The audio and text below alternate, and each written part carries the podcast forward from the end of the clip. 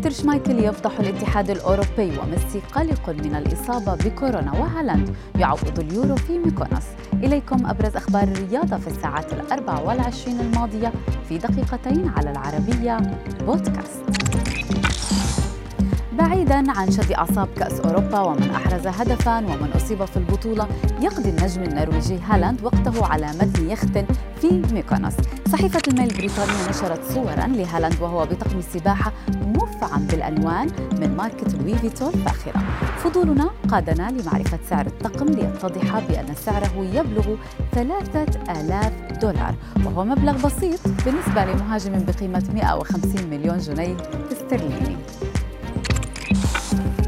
بعد الحالة الإيجابية العامة التي خلفها حادث إريكسون في الملاعب وكيف أن كرة القدم لعبة مفعمة بالروح الرياضية وسلامة اللاعبين أولوية. أتى أسطورة الحراسة الدنماركية ووالد حارس المنتخب الحالي بيتر شمايكل لينسف الفكرة.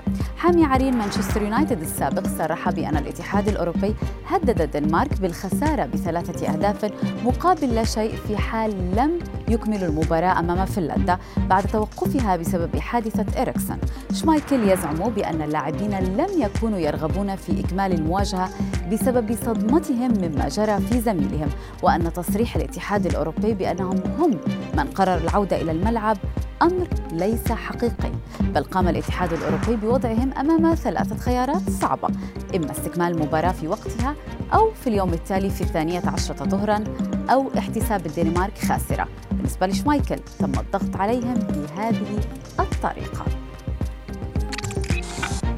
رغم الخسارة أمام التشيك بأهداف جميلة جدا. نجحت الجماهير الاسكتلندية اليوم في خطف الأضواء بارتدائها الأزياء الوطنية الملونة احتفالا بعودة منتخب بلادها إلى المسابقة بعد غياب دام ل 25 عاما.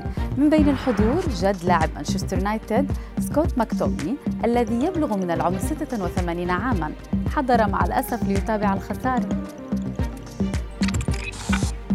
قبل ساعات على انطلاق مباراة الأرجنتين في كوبا أمريكا أعرب ليونيل ميسي عن قلقه من الإصابة بفيروس كورونا في ظل اكتشاف حالات إصابة بين صفوف المشاركين في المسابقة. كما أن البرازيل تملك حاليا ثاني أكبر حصيلة في الوفيات بالفيروس على مستوى العالم. ولم يؤكد أي مصدر حصول ميسي على التطعيم حتى الآن.